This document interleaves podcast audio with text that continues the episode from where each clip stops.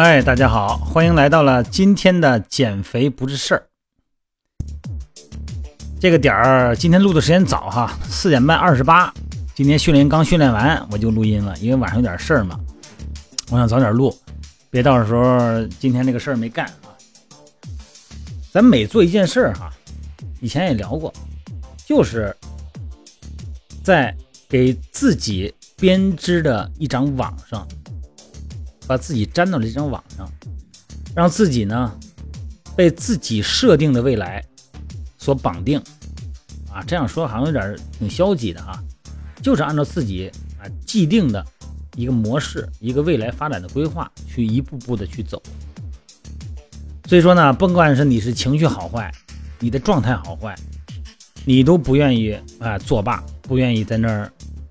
歇着，恐怕呢跟自己没有交代。所以有的时候咱们做很多事儿啊，表面上看是为别人，实际上呢就是面对自己内心的一个安慰，自己承诺嘛，不有这么句话吗？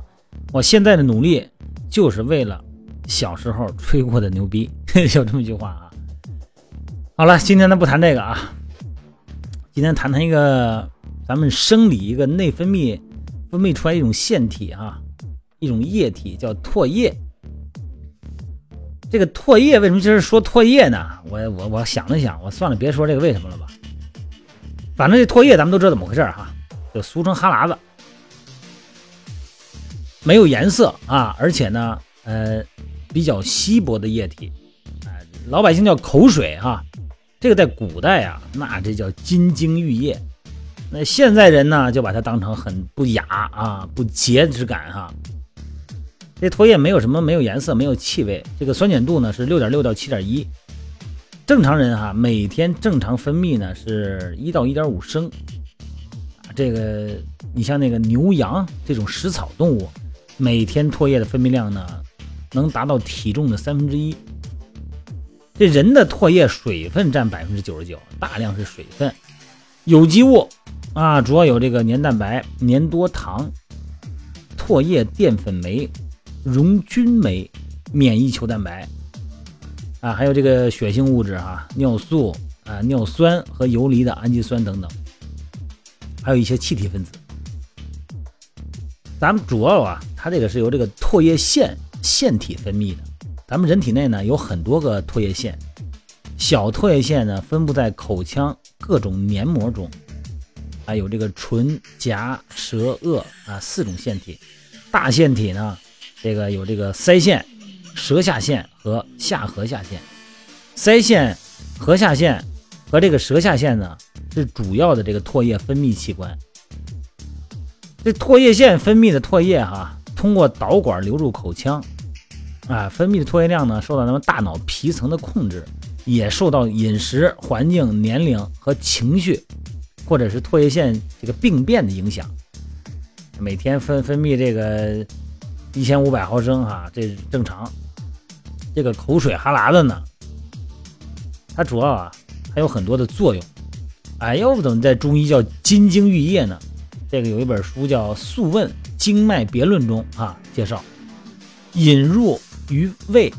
游溢精气，上输于脾，脾气散精，上归于肺，通调水道，下输膀胱，水经四部。五经并行，这意思就是说呀，这个口水叫精液，别误会啊，津津有味的津，这个津津有味这个津呢，就指的是口水的意思。这个精液呢，经过胃、脾、肺，散布到全身的所有的血管当中。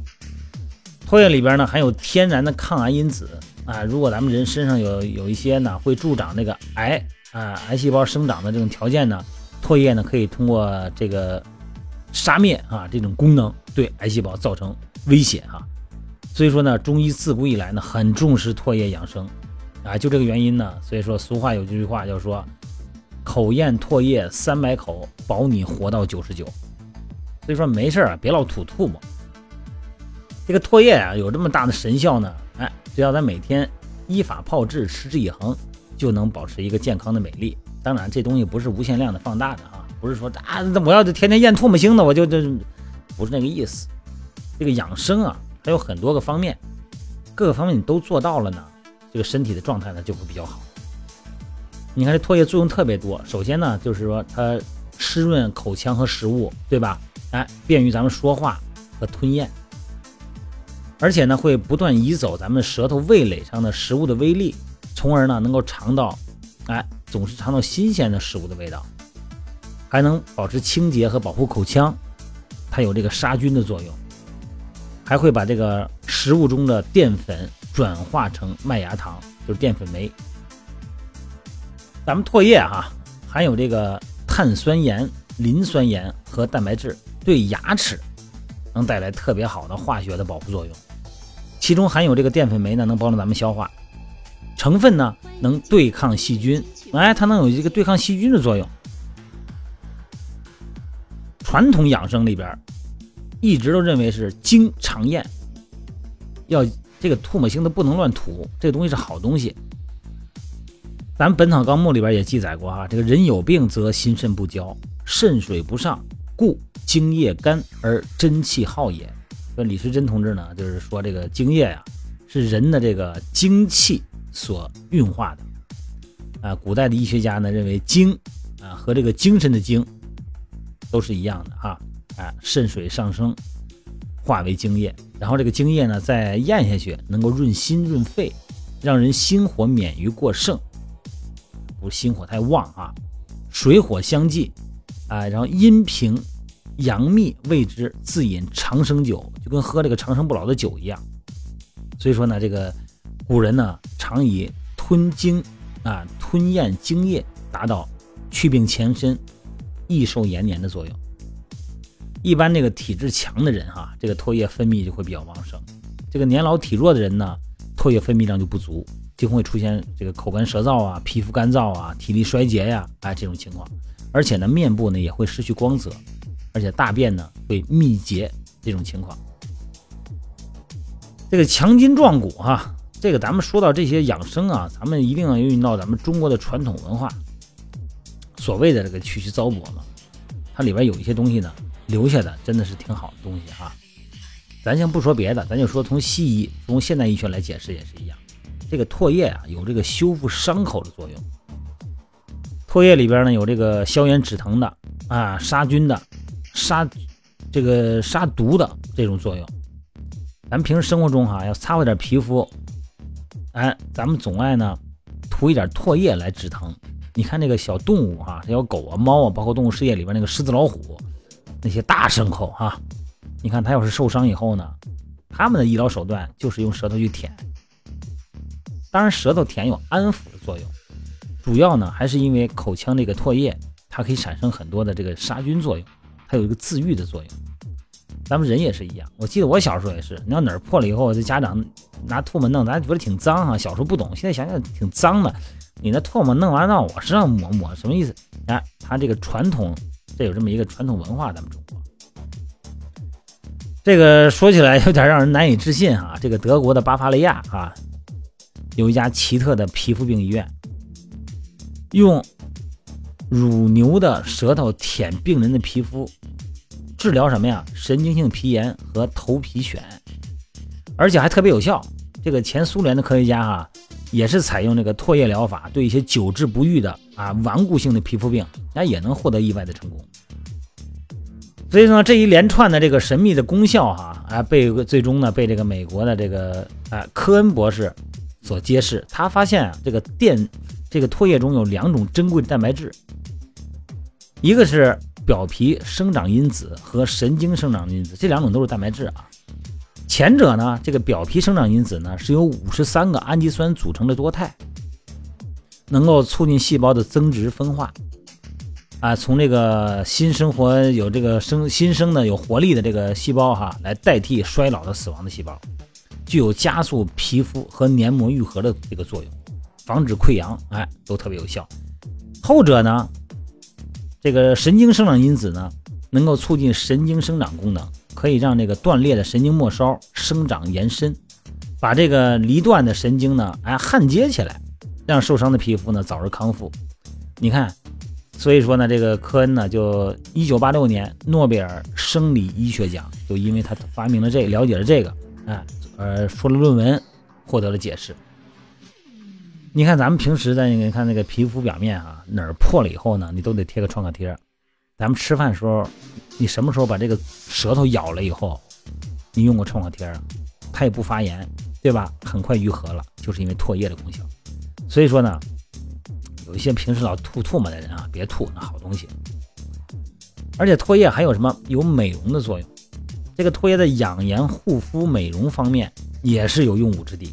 这个明代的养生家冷谦啊，他有一个文摘叫《宝灵药旨》，就是美容的意思啊。他记载这个颜色憔悴所由心思过度，劳碌不慎。哎，每天早上起来呢，每晨静坐闭目，凝神存养，然后呢自内达外，两个手搓热啊，然后拂面七次，这个咱们理解啊，把手搓热了，去这个搓脸，然后呢，让这个弄点吐沫涂面抹脸上，哎呀，反正是挺恶心的。他这样的话呢，行之半月呢，皮肤红润啊，容颜这个月色。这唾沫反正是它主要是这个里边的固体成分呢，是以血浆为原料生成的，其中一些成分呢，它既是皮肤细胞的最好的营养物质，哎，又不会引起皮肤过敏。这个唾液里边含有多种的生物酶，比方说这个溶菌酶、淀粉酶啊，这都是弱碱性的哈，可以消除皮肤啊，这个面部皮肤尤其是啊分泌的油脂，可以杀灭面部的一些细菌，避免面部长生。就是得这个斑，所以说呢，用这个唾液呢抹脸呢，会有意想不到的效果。虽然是好像不太卫生啊。那这个唾液对这个口水吧，这个口水呢对咱们人体的养生啊，这个功能呢，咱们刚才说了，一个是止血，一个是润滑，一个是冲洗，一个是稀释。什么是稀释啊？你别把这个酸的、苦的、这个有刺激性的东西放到嘴里以后呢，口水分泌量会增加，就把它稀释了。哎，便于吐出去或者是吞咽。还有一个就是抗菌，咱们刚才说了哈，还有一个就是治疗作用，因为咱们说了嘛，这个口水有这个生长，有这个神经生长素啊，促进神经愈合。还有一个就是消化作用，有大量的淀粉酶，是吧？哎，帮助把这个淀粉呢分解成、水解成麦芽糖，便于吸收。再刚才聊那美容话题，有抗衰老，是吧？哎，有保持年轻的这个唾液腮腺激素。能让人聪明啊，能让人肌肉啊表面很红润，所以说呢，可见这口水是很宝贵的啊，不能随意浪费，不要随便吐，好东西自己留着吃啊。那怎么能够做到保精养生呢？就是保持这个唾液量呢，首先啊，人不能缺了水。为什么我今天说这话题呢？就是有时候今天我看到这个微信帖子里边啊，一个健身的朋友。他说呀，他教练不让他的教练不让他喝水，说减肥别喝水，少喝水，说弄得他口干舌燥的不敢喝，一称体重轻了挺高兴，觉得值了。后来我就给他解释话题，我这个水啊功能特别多，说了半天，我说首先就是这个唾沫，这个唾液，我说你唾液是不是特别少啊？说是，我说话都干，